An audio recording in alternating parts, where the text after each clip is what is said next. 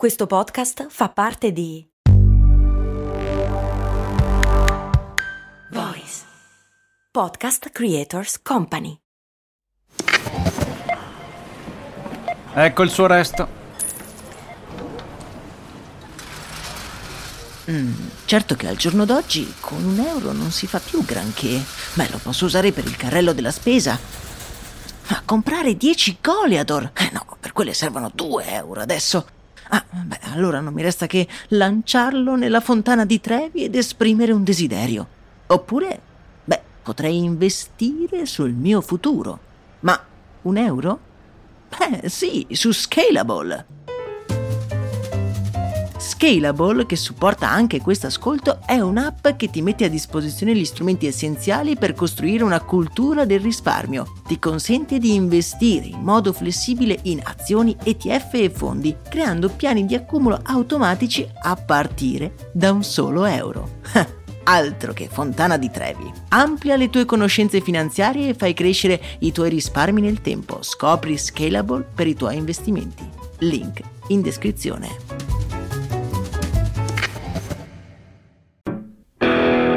Dietro i marchi più famosi si nascondono le più incredibili storie. Io sono Max Corona e vi invito nel mio personale viaggio nel tempo a scoprire queste storie. Storie di uomini e donne, storie di successi e di fallimenti, storie di brand.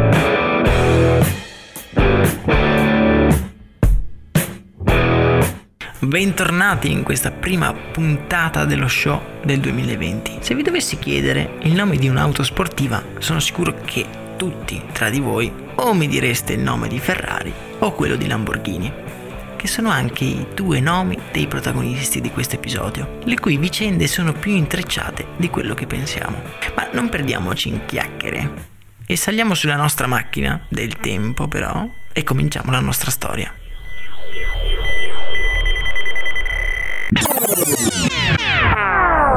1943. Rodi, arcipelago dell'Egeo, Grecia. O meglio, forse dovremmo dire Italia. Sì, avete sentito bene, l'isola di Rodi nei primi anni 40 era sotto il dominio italiano. Ora ci troviamo nel bel mezzo della seconda guerra mondiale, durante quelli che sono stati probabilmente alcuni degli anni più bui della storia dell'umanità. L'isola offre alle forze dell'asse un avamposto strategico.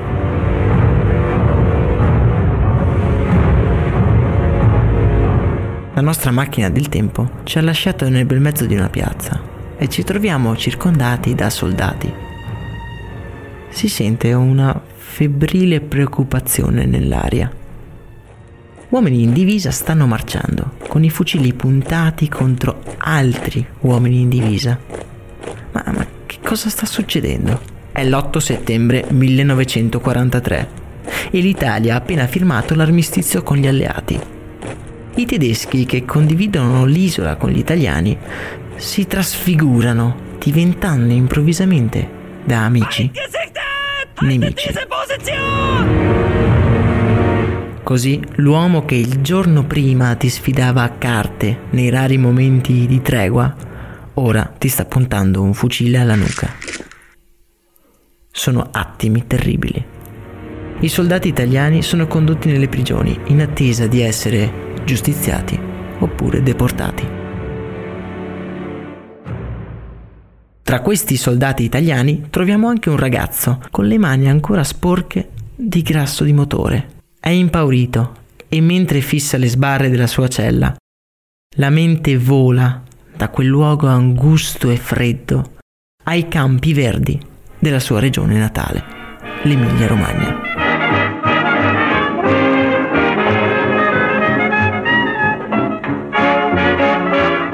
Ferruccio, questo è il suo nome, è nato nel maggio 1916 sotto il segno del toro e come l'irrequieto animale prende sempre le cose di petto.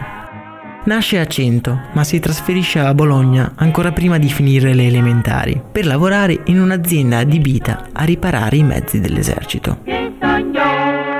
Questo collegamento con le forze armate gli dà l'opportunità di entrare nel corpo dell'esercito e di volare in Grecia, dove si distingue per le sue doti di meccanico.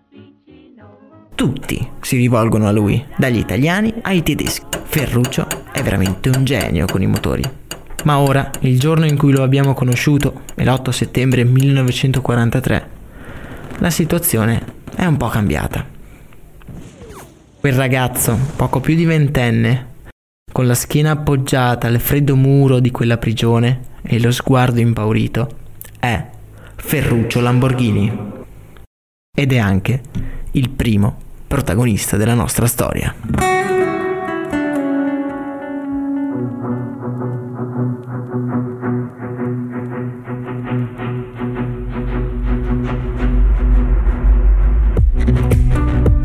La prigionia di Ferruccio comunque non dura molto, perché ben presto i tedeschi si rendono conto che le mani di Ferruccio sono più utili impegnate ad aggiustare qualche motore, piuttosto che strette intorno alle sbarre di una prigione. Ferruccio lascerà l'isola di Rodi nel maggio 1945, sul finire della seconda guerra mondiale. Non prima però di essersi innamorato di Clelia, una donna che sposerà appena tornato in Italia e che gli darà alla luce il piccolo Tonino nel 1947. Disgraziatamente Clelia morirà pochi mesi dopo aver dato alla luce il piccolo e li lascerà da soli ad affrontare un'Italia tutta da costruire. Ferruccio si ritrova così, come detto, a dover crescere un figlio, da solo in uno stato dilaniato dalla guerra e protagonista di una situazione economica disastrosa. Ferruccio però non è quel tipo di persona che si piange addosso. E per sopravvivere comincia a pensare come fare a mettere a frutto l'unica cosa che sa fare, ovvero aggiustare i motori si rende conto che malgrado la situazione disastrosa dell'economia italiana, la popolazione ha voglia di risollevarsi e di ripartire dopo il dramma della guerra. Che delusione dover campare, sempre in disdetta, sempre in bolletta. Compra così dei veicoli bellici. D'altronde lui li conosce molto bene. E grazie alle sue capacità li trasforma in piccoli trattori. Mille lire al mese, senza esagerare sarei certo di trovare tutta la felicità. Un modesto impiego. La grande qualità di questi prodotti e gli incentivi dello Stato agli agricoltori fanno subito schizzare alle stelle la domanda dei trattori Lamborghini. Era il 1947 ed era appena nata la Lamborghini Trattori. Giovane carina tale quale come te, se potessi avere mille lire al mese. I trattori progettati da Ferruccio sono piccoli e maneggevoli e anche molto economici. In poco tempo diventeranno il compagno ideale dell'agricoltore italiano prima ed europeo poi. In pochi anni Ferruccio Lamborghini diventa un industriale a tutti gli effetti, arrivando a guadagnare anche un sacco di soldi dalla vendita dei trattori. Gli affari vanno talmente bene che può anche dedicarsi a un'altra sua grande passione, le auto sportive.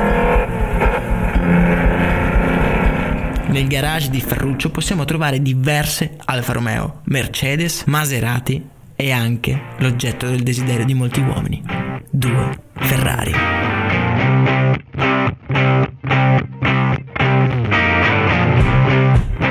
spiega il figlio Tonino in un'intervista a Quarta Marcia. La sera facevano le gare Bologna-Cantagallo-Firenze, allora c'era questa passione, no? la gente si trovava, facevano le gare, bastava un sorriso, dai, poi vediamo chi vince, chi vince paga, eh, paga un caffè. Ovviamente il buon Ferruccio utilizza le sue amate Ferrari per queste gare, ma purtroppo c'era un piccolissimo problema che non faceva stare tranquillo l'imprenditore. La frizione delle Ferrari non reggeva alle sollecitazioni della macchina e Ferruccio così era costretto a spendere una barca di soldi in ricambi provenienti dalla casa di Maranello. Questa cosa al nostro protagonista non andava molto giù. È riuscito a creare un impero trasformando veicoli bellici in trattori. Non può fare lo stesso anche con quella benedetta frizione che si rompe in continuazione? Una sera Lamborghini porta la sua Ferrari nella rimessa e comincia a lavorarci adattando la frizione di uno dei suoi trattori alla macchina sportiva. Incredibilmente la frizione si adatta perfettamente e la resa è nettamente migliore dell'originale. Se lo conosciamo da poco, forse abbiamo capito che tipo di persona è Ferruccio Lamborghini. Il giorno dopo vola sulla sua Ferrari fino a Maranello, deciso a dare il suo personale consiglio a Enzo Ferrari in persona. Ora, Enzo Ferrari era un genio assoluto, su questo è fuori discussione, ma diciamo che peccava un filino di orgoglio personale e non accettava critiche da nessuno. Dopo aver sentito quello che aveva da dire quel rozzo industriale, lo guardò in faccia e sbottò. Forse sei tu che non sei in grado di guidare una Ferrari. Tornatene pure sui tuoi trattori. Ferruccio è a bocca aperta. Ma chi si crede di essere? Ah, è così? Beh, vorrà dire che me la costruirò da solo un'auto che piace a me. Se ne va sbattendo la porta. Enzo Ferrari, vedendolo uscire, dirà a uno dei suoi collaboratori. Ecco, abbiamo perso il nostro migliore cliente. Quella sera Lamborghini rientra a casa ed è una furia. Sempre il figlio Tonino racconta come non riuscisse neanche a mangiare la pasta ragù che la nuova moglie gli aveva preparato. Ma caspita, ma io, ma io faccio 52 trattori al giorno, ma chi si crede di essere?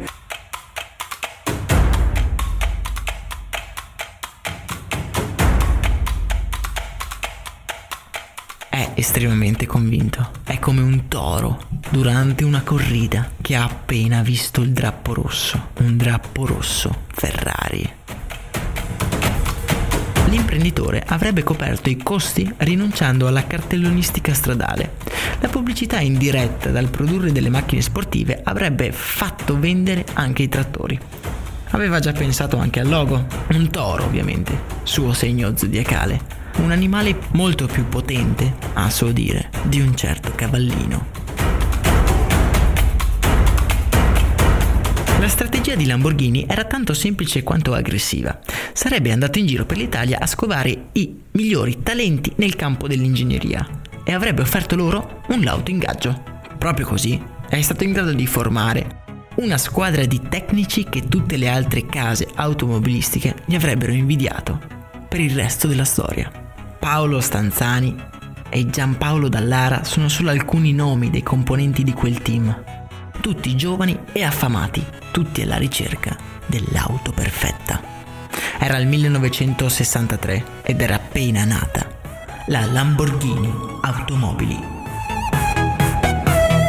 Sono sei mesi di fuoco alla Lamborghini. In pochi mesi il team presenta la primissima Lambo, la 350 GTV. Ma è solo il primo passo, è un'auto abbastanza normale se la vediamo, un passaggio obbligato. Il loro vero obiettivo è creare, come detto, l'auto perfetta. È per quello che sono stati assunti. Ed è anche per questo che nel 1965 presenteranno a Torino un prototipo carrozzato. Ora, carrozzato cosa vuol dire? È un'auto sostanzialmente senza il telaio, solo con il motore e le ruote. Il motore però è posizionato in una posizione particolare, sul retro e tramesso trasversalmente. Malgrado l'incompiutezza del prototipo, intorno all'auto si raggruppano solo alcuni curiosi. Già si percepisce però l'importanza di quella vettura, ma neanche immaginano quanto quell'ammasso di ferro e acciaio diventerà rivoluzionario nel panorama delle auto sportive. Tra quei curiosi c'è anche un signore distinto e un po' stempiato, che con uno sguardo attento analizza tutti i dettagli del prototipo. Quell'uomo, chiuso nel suo impermeabile, è Nuccio Bertone e insieme a Pininfarina è forse il designer più affermato dell'epoca e aiuterà Lamborghini nella sua ricerca della perfezione. Ehi, ma tu lo sai cosa potevi comprare nel 1860 con l'equivalente di 10 euro di oggi? Beh, potevi comprare una casa e nel 1950 una piccola barca. Negli anni 70, sempre con 10 euro, potevi comprarti un vestito elegante. E oggi, con 10 euro, cosa puoi comprare? Un chilo di pane, un kebab? Effettivamente non un granché, ma puoi comunque investirli per il tuo futuro. Come? Beh, su Scalable, un'app che ti mette a disposizione gli strumenti essenziali per costruire una cultura del risparmio. Ti consente di investire in modo flessibile in azioni ETF e fondi, creando piani di accumulo automatici a partire da un solo euro. Quindi con 10 euro diciamo che siamo proprio alla grande. In più, con Scalable puoi iniziare il tuo percorso di investimento in piccoli passi, approfittando di una sezione dedicata all'apprendimento dei principi base degli investimenti. Amplia le tue conoscenze finanziarie e fai crescere i tuoi investimenti nel tempo. Scopri Scalable per i tuoi investimenti. Link in descrizione.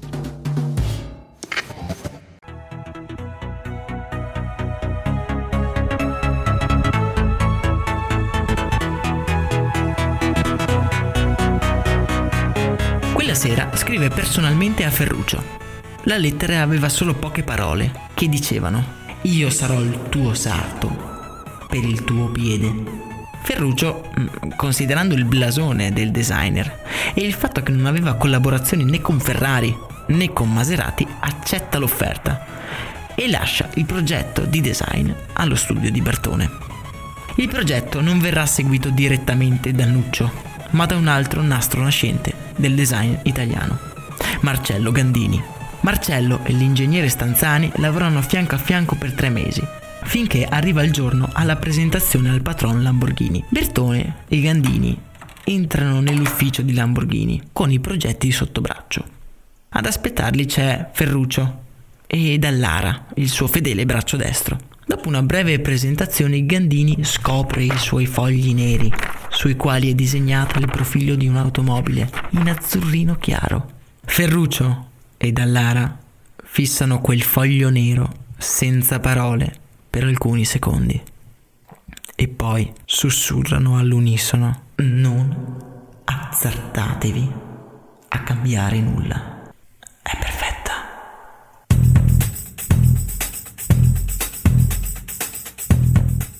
I flash impazziscono quando il telo che la copre si dispiega al salone di Ginevra del 1965 e in quell'esatto momento tutti tutte le altre vetture sembreranno appartenenti ad un'altra epoca.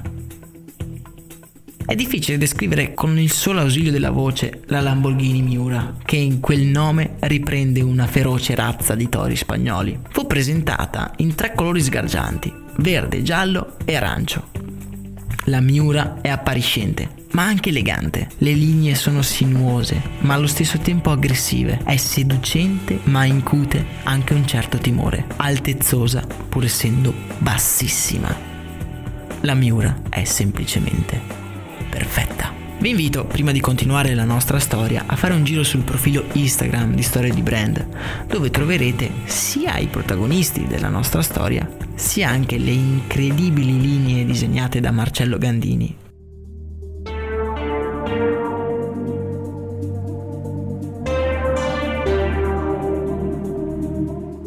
La Miura è un successo strepitoso, la vogliono tutti. In America la definiranno la seconda donna più bella al mondo dopo Sofia Loren.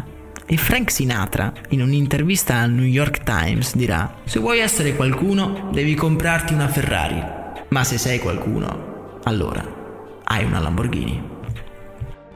Quando Dallara legge questa dichiarazione ad alta voce nello studio di Ferruccio Lamborghini, lui scoppia in una fragorosa risata una risata che sembra quasi arrivare a parecchi chilometri di distanza, in un altro ufficio, a Maranello, dove Enzo Ferrari fissa una copia dello stesso giornale americano. Ora era chiaro, non c'erano più dubbi. Non solo aveva perso il suo miglior cliente, ma aveva anche creato il suo peggiore nemico.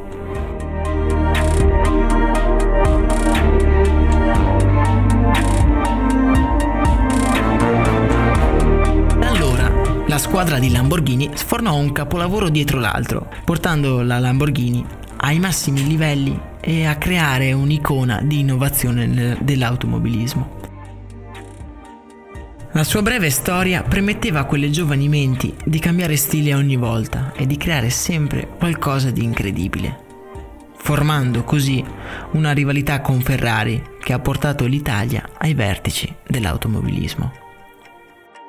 La Lamborghini Automobili andava a gonfie vele.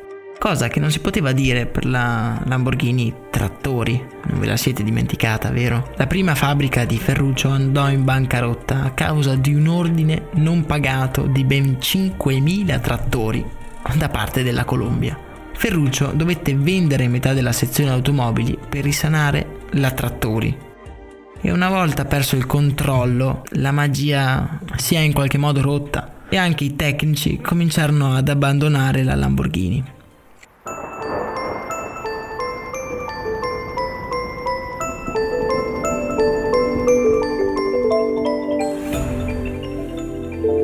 La fabbrica conobbe così una profonda crisi, finché non entrò tra le amorevoli braccia della Volkswagen, che l'ha aiutata a tornare ai fasti di un tempo, anche se quei fasti sono in effetti irraggiungibili. Ferruccio ed Enzo Ferrari non si scambiarono più neanche una parola, rispettandosi e odiandosi benevolmente a vicenda per il resto delle loro vite. Lamborghini rimase nel settore delle automobili fino alla sua morte nel 1993. Venne portato in cimitero su di un carro agricolo trainato da un trattore e da una Lamborghini Miura. Sulla sua tomba c'è un'incisione. Buon lavoro nella nuova casa di Dio.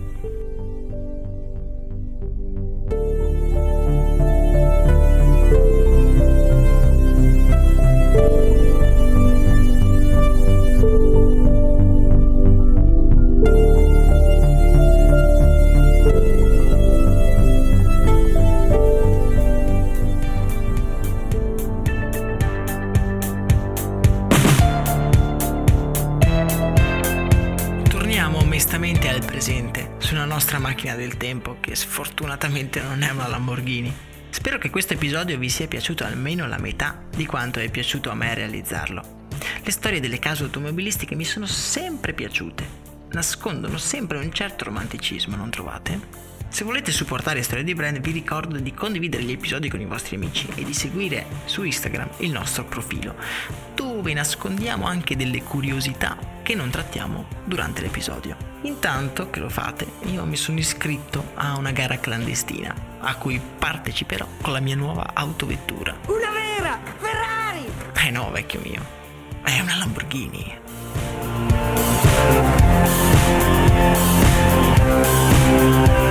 Thank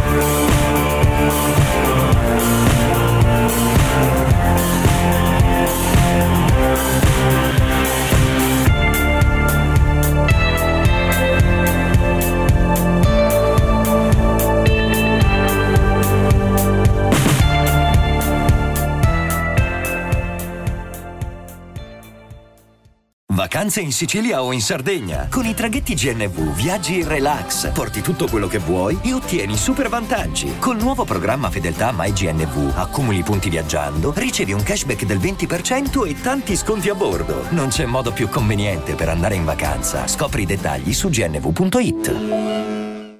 E adesso un bel caffè finito. Perché rischiare di rimanere senza caffè quando puoi abbonarti a Caffè Borbone? Prezzi vantaggiosi, costi di spedizione inclusi, tante possibilità di personalizzazione e l'abbonamento lo sospendi quando vuoi. Decidi tu la frequenza, la qualità, scegli tra le cialde e capsule compatibili e crea il tuo mix di gusti e miscele. Mai più senza caffè con l'abbonamento Caffè Borbone. Tutte le info su caffèborbone.com.